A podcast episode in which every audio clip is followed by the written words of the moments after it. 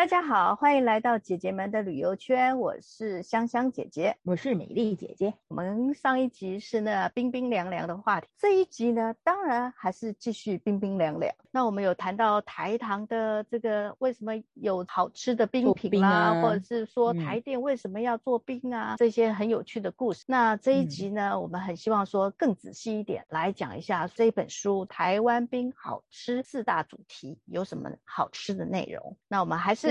请我们的嘉宾米粒姐姐来跟我们说明一下。OK，我们上一集其实是比较概率式的介绍一下我们这本书里面的大致的内容，譬如台糖冰、台电冰是怎么样啊、呃、起来的，还有一些古早味的冰。那我觉得这一集我们可以就是以那个四大主题里面，就是大家比较详细的讲一下，就是我觉得我印象比较深刻的几个点呃，逐一去介绍。香香姐姐，你有吃过印象比较深刻的冰棒或冰吗？冰棒你比较喜欢什么口味？冰棒哦，其实我还真是喜欢那个，那叫传统的吗？传统的啊，其实我们上一集有讲到桂圆糯米。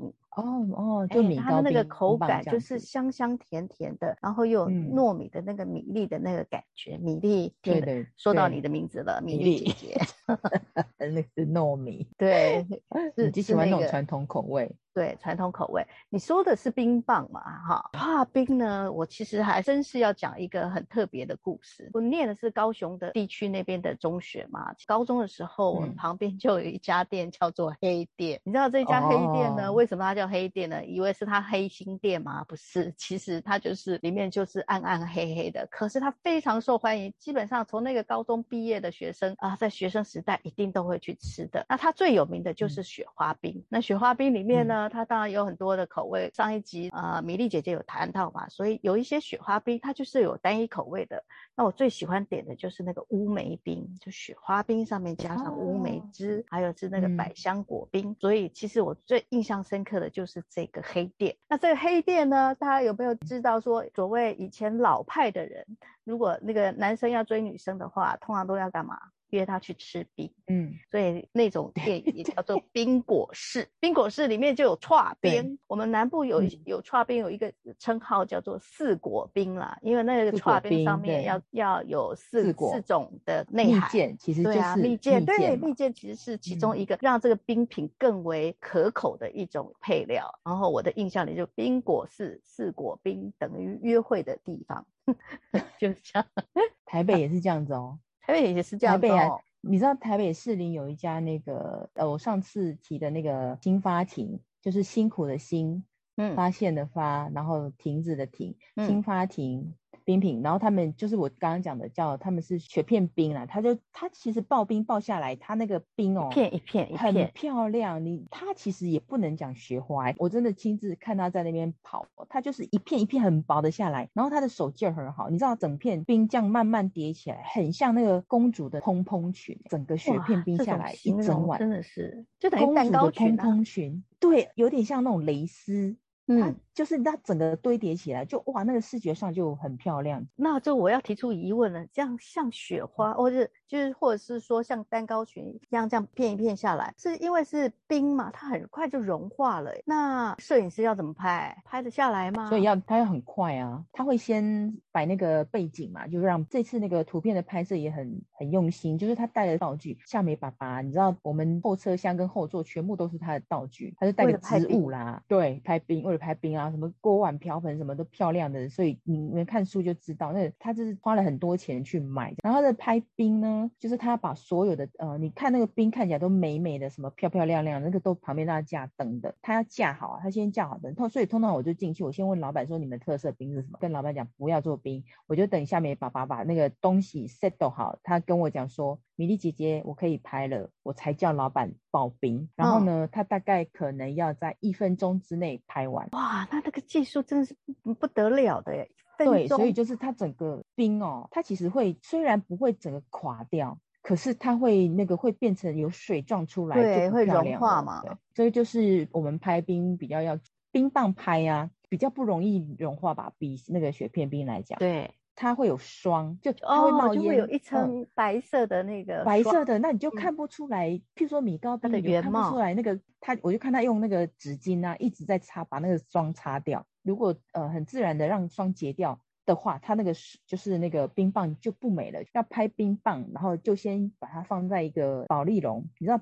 不至于说我们从那个冰库里面拿起来，你放到保丽龙，它装装的效果就不会那么明显，所以它拿起来就可以直接拍了。哦，还是有这种特别的技术在耶。嗯，对我我比较惨，好不好？因为我要写嘛，嗯，我每一支冰棒都要吃哎。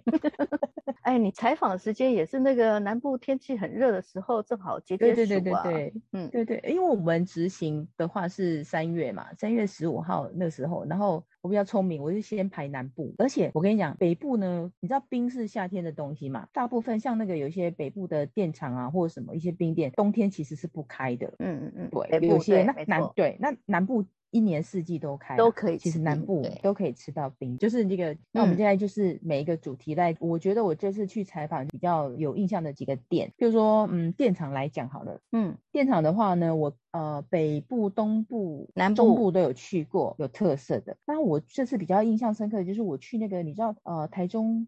古关有一些有一个叫那个大水利水利电厂，其实是每条溪每条溪去发电的嘛，对不对？那台中的那个大甲溪发电就是用大甲溪去发电的，那边有个大甲溪电厂，然后。冰棒叫做白冷冰棒，为什么叫白冷呢？因为古关的前面有个很白的白，叫白冷，冷嘛。对对对对，有个地名叫白冷，嗯、然后他们店在那，所以他们的店就叫白冷冰棒。那我为什么会特别提他那边呢？就是我跟你讲，现在电厂的冰呢，都生意都非常好。去看的时候，就是都一整箱五十支，五十支，而且有人真的拿电厂的冰去批发哦，在新店的桂山电厂，他们其实是有让人家那种小的那个摊贩去批冰，而且你批超过一千五百支还可以打九几折。我采访一度很想去批发冰去卖，因为实在是太好赚，因为它的冰很便宜啊。然后就觉得，哎、欸，夏天的话，你是呃去批个冰，然后再去卖的话，我觉得就是很夏天的民生消费品就对了。是啊，重点是他们现在大家都很注重食材，嗯、像红豆啊，大部分都用屏东万丹的万丹的红豆。嗯，对。那你知道凤梨、芋头，芋头就是大家。现在公部门都很就会很希望帮助台湾的农民。那白冷冰棒，我觉得比较特别的是。它冰棒大概十几种，就刚刚我们讲的都有，米糕什么什么的，凤梨啊、百香果什么都有。那我觉得比较特别是它有一五叶松冰棒。你知道台中古关那边五叶松其实可以榨汁拿来做冰这样子，不是会有苦味了吗？因为、那个、不会不会，他们会处理掉，其实是因不是苦味是涩味，也就是他们会处理掉、哦、涩味。白冷冰棒的五叶松冰棒，它是比较后期才研发的。他们其实就是还是会看当地的特色，就是一定要古关那边有部落在种，那整片的都是五叶松，所以白冷冰棒是直接跟他们种，就专门种五叶松的人直接拿那个原汁，就是他们，而且他们的五叶松是一大早去采的，所以是新鲜的，请他榨成原汁，然后白冷冰棒是直接跟他们买原汁回来做五叶松这样子，然后他们自己在原汁再加一些呃加一些糖啊什么那些去弄。那就配方就是他们的这样，我自己喝过五叶松的原汁，五叶松最好的就是加蜂蜜，觉得喝起来有点像甘甘甜甜的芭乐汁，我觉得它的原汁是这种味道，哦、嗯。做成冰棒的话，他们经过他们调整之后，那个冰棒就滋味就很棒了。嗯，这是、那个、真的蛮特别的啦，对完全没听过也没吃过的五叶松棒冰棒，然后是在那个台中古关的、哦、对大甲溪电厂附设的那个白冷冰棒。你你听我讲这么多冰棒，你有没有好奇说想知道冰棒是怎么做出来的吗？怎么做出来的？哎、呃欸，它不是我们不是我们就是自己很简单的放到那个冰箱里面去哦。你知道我们冰箱那个冷度是不够做冰棒的哦。你要把冰棒成型，就是让它冰棒吃起来有，那种扎实的口感的话，其实你是要在负十八度以下的那个冷冻的机器才要到负十八度哦。我我所学到的说以下对，然后变成冰是零度，那大致上我们自己家里面的冰棒其实就可以有自制冰棒。嗯、现在你是说要负八度哦，是零下八度？对对，有些的冰棒还要到二十八到三十八哎。因为你你知道吗？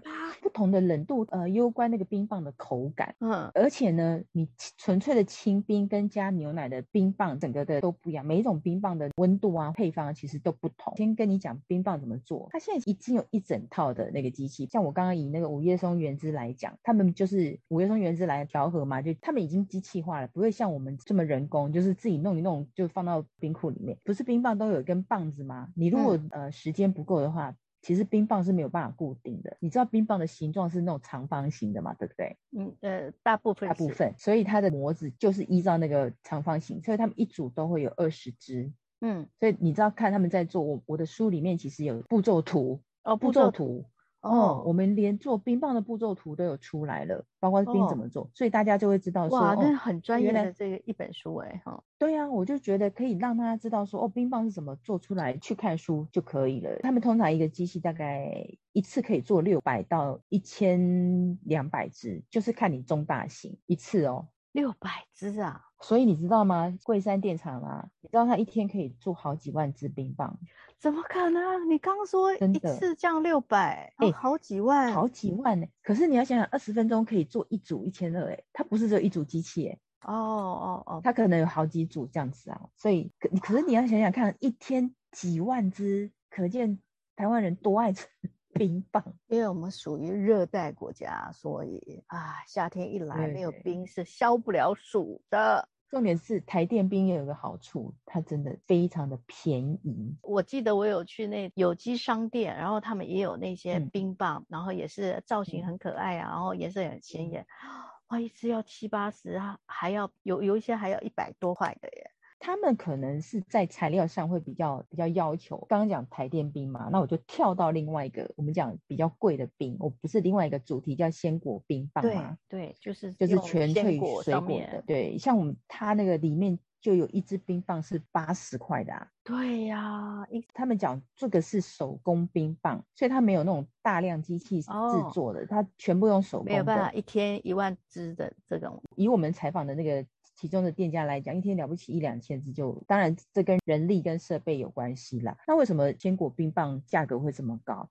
第一，它用的是新鲜的水果。台湾，你知道台湾的水果虽然好好吃，可是它因为你要用产地的，如果有些甚至用到有机的话，它价格一定会高一点。再来就是他们用的糖还有原材料，其实都有些都会用进口的，就是价格是在这边啦，价位在那，有它的标准在。现在鲜果冰棒比较有名的就是春一枝嘛，你现在到处其实都是看得到他们家的。对啊，它这个名称真的很有趣啊，春一枝。对啊，命名就是你刚刚讲的那个哎、欸。那我来讲你这个故事，我觉得呃，老板叫李明煌，他为什么想做冰棒？他其实是个呃塑胶厂的老板。他说他塑胶厂，然后来做冰棒。为什么做冰棒呢？因为他自己的事业有有一定的那个程度了嘛，就是大老板，他其实就有点半退休，跟家人就是环岛旅行，然后后来就玩玩到花东，哎，玩到台东，他们的那个店是在鹿野那边，鹿野高台，然后就爱上那个地方，然后就在那边买了房子。你知道那个鹿那个台东那边就很多那种种水果的啊，你知道那种东部南部人都很热情嘛，就说他们家有种水果，然后就是送个水果给你。给对，嗯、老板说啊，我给你背，我我给你背啦，就不要料。然后那个果农就跟他讲说，哎、欸，反正这些这波价嘛被淡掉，因为为什么呢？因为就是有点要熟，就是。要熟的话不不适合上到那个市场上去卖，所以就是啊，就送给，然后那个就太熟了就不适合卖相，对对对对，不太适合。就是他他们说，如果你不吃，我也是丢掉。然后他就觉得很可惜啊，嗯、所以他就想办法帮他们解决这种所谓熟果的问题。嗯，然后他就想到做冰棒。然后我问他说，哦、那为什么你是帮忙他们做冰棒，不是别的？老板也还蛮幽默的，他说啊，我的刚才一样夹冰，一样对冰，他写过东里面做冰。老板很可爱，然后他就是熟果去弄的。这里面比较有名的其实就是洛神花，而且台东你知道很有名的吗？叫释迦，他把释迦拿去做冰棒，哎，哦，我刚刚就是要问有没有台东世家冰棒，哎、哦，他做冰棒的这个初衷其实是要让台东的那果农他有销路嘛，所以他一定当然优先会以台东的农场为主这样子，所以洛神然后跟世家，那当然后来他会研发。更多口味嘛，包括可能它也有，它好像有蜜香红茶的样子哦。蜜香红茶就是我们之前去采访的啊，五鹤。对，哦，它还有那个鹤冈文旦啊，文。但哎呀，都是我们一起联手去那边采访的水果类。对对对对，它也有葡萄啊，还有那个海盐西瓜。就是它的，我觉得它冰棒其实是，我觉得是比较口味的。而且他们在那个鹿野那个据点叫鹿野七六七十六，为什么叫七六？因为他们地址就是门牌号码就是七十六号，所以叫鹿野七六。你现在去的话，其实是他们有冰棒 DIY，嗯，所以你去其实可以参加他们嗯，还有冰棒 DIY 的，自己可以做冰棒哦。可以啊，他就都帮你弄好而且他还为了这个。让你可以，因为你知道做冰棒，他们做大量的一定是大的机器，他还为了给客人做 DIY，去特别做一个小小可爱的那个迷你冰棒的那个模型，哎，我觉得蛮有趣的。像我书里面其实都有冰棒 DIY 怎么做，我们还有按照步骤这样排冰棒，啊、我觉得好可爱。不是我自己自夸，你知道吗？老王妈 卖瓜，我这书里面实在是我自己光写我都觉得好有趣哦，包括怎么做冰棒，然后冰哪些故事，然后冰棒 DIY 这本书看完之后，台湾冰的你没有了解一百，也有了解九十九。那你这样会不会变成冰山美人？人家是达人，你是美人，冰山没有，我会变成胖达人，因为吃冰吃太多。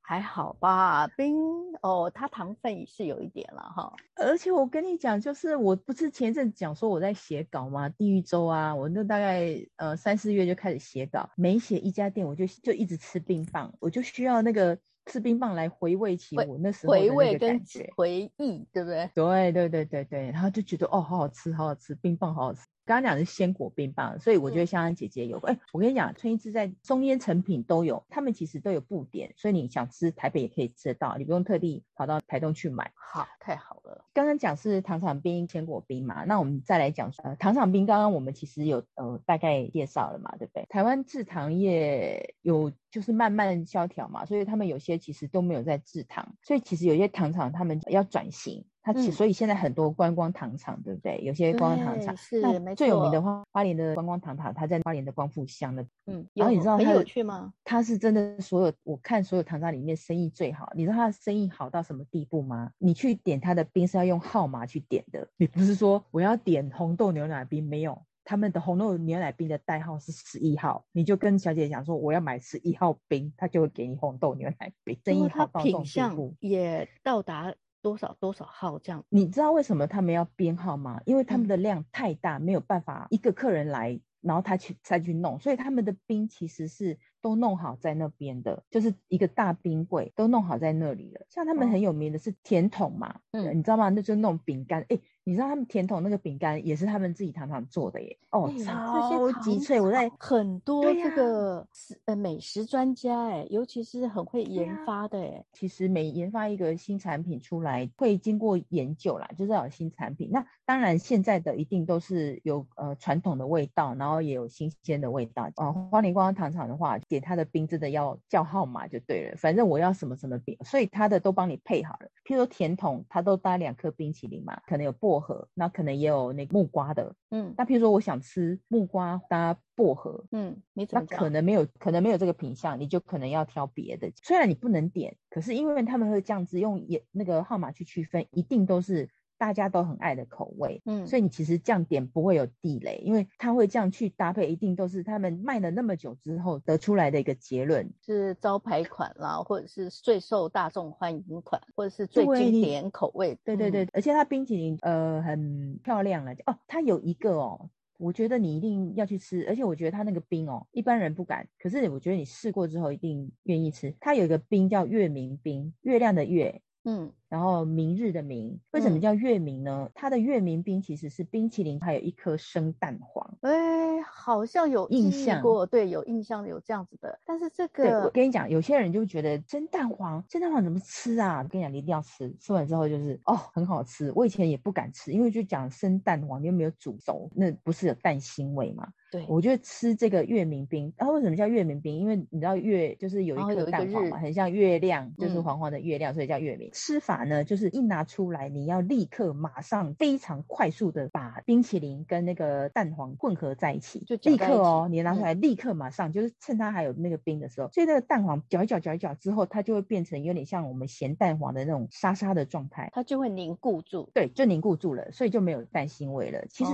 蛋呢，哦、除了高温它会熟以外，冷冻它其实也会是会熟的。呃，我觉得这样吃就很好吃，我觉得吃起来就有点像那种，有点像那种乳马铃啊，因为看它那个冰淇淋本身的口味啦，就吃起来就有点像那种稠稠的，然后沙沙的那个感觉，有点像冰沙冰沙的味道啊，这样子，然后很香，我就可以试去花莲观光糖厂。呃，一定要试的月明冰跟那个红豆牛奶冰。另外一个主题就是古早味冰店嘛，之前讲过修林冰，那我就介绍另外一家我印象比较深刻，也是在花莲，它叫丰春冰，丰年祭的丰，春天的春。这家店呢已经七十几年了哦，它的冰其实是有点像冰沙状，像我们以前古早味吃冰沙，是不是都是那种香蕉油加的那个古早味清冰？就是那个吃那个清冰有那个香蕉的香味。你有印象吗？嗯嗯、对，就是呃，古早说不出来那是什么味道，但是后来阅读的资料知道它是香蕉油的那种油，对对，它就是一个那个食品添加剂，它、嗯、跟香蕉完全没有关系的。丰春冰那一样的道理，它是清冰，可是它是用甘蔗原汁去弄的那个冰沙。它的一碗甘蔗冰呢，可以加两种料，也是他们的经典款，是芋泥。加红豆、芋头、红豆、甘蔗冰，这是他们的必吃的，就是三个味道放在一起。对，你要吃清冰也可以，你只要吃纯甘蔗。他们的甘蔗冰很甘甜，甘蔗原汁啊，现在都还用那种古老的大灶，就是那种烧柴去煮的耶。我觉得他们特别的地方就是，不管煮料啊，还是煮那个甘蔗原汁啊，都还是烧柴用的大灶去、哦、去煮的，嗯，柴烧。这是它的特色。呃，为什么要推荐芋泥呢？因为它的芋泥其实煮完之后呢，它还特地用打冰沙的机器去把芋头的原料，然后打成泥状，所以你其实是吃它的芋泥。然后那芋泥吃起来芋头很香，它不是用大甲的。你知道花莲的芋头很有名，它其实是用花莲的芋头，南华的芋头，所以有一一个香气。其实我觉得他们这些冰店啊，不同的地方，他们都还是会用当地的呃食材去做，所以你其实吃冰的同时，你可以吃到当地的。一些农特产滋味，哎，我很想知道你这个台湾冰好吃到底是去哪里买，去什么时候上市？你可以再说一遍吗？实体书店也有啦，可是我觉得最方便的还是上博客来去买。好哦，那我们吃遍台湾冰的冰山美人米粒姐姐，下次见，下次见，拜拜。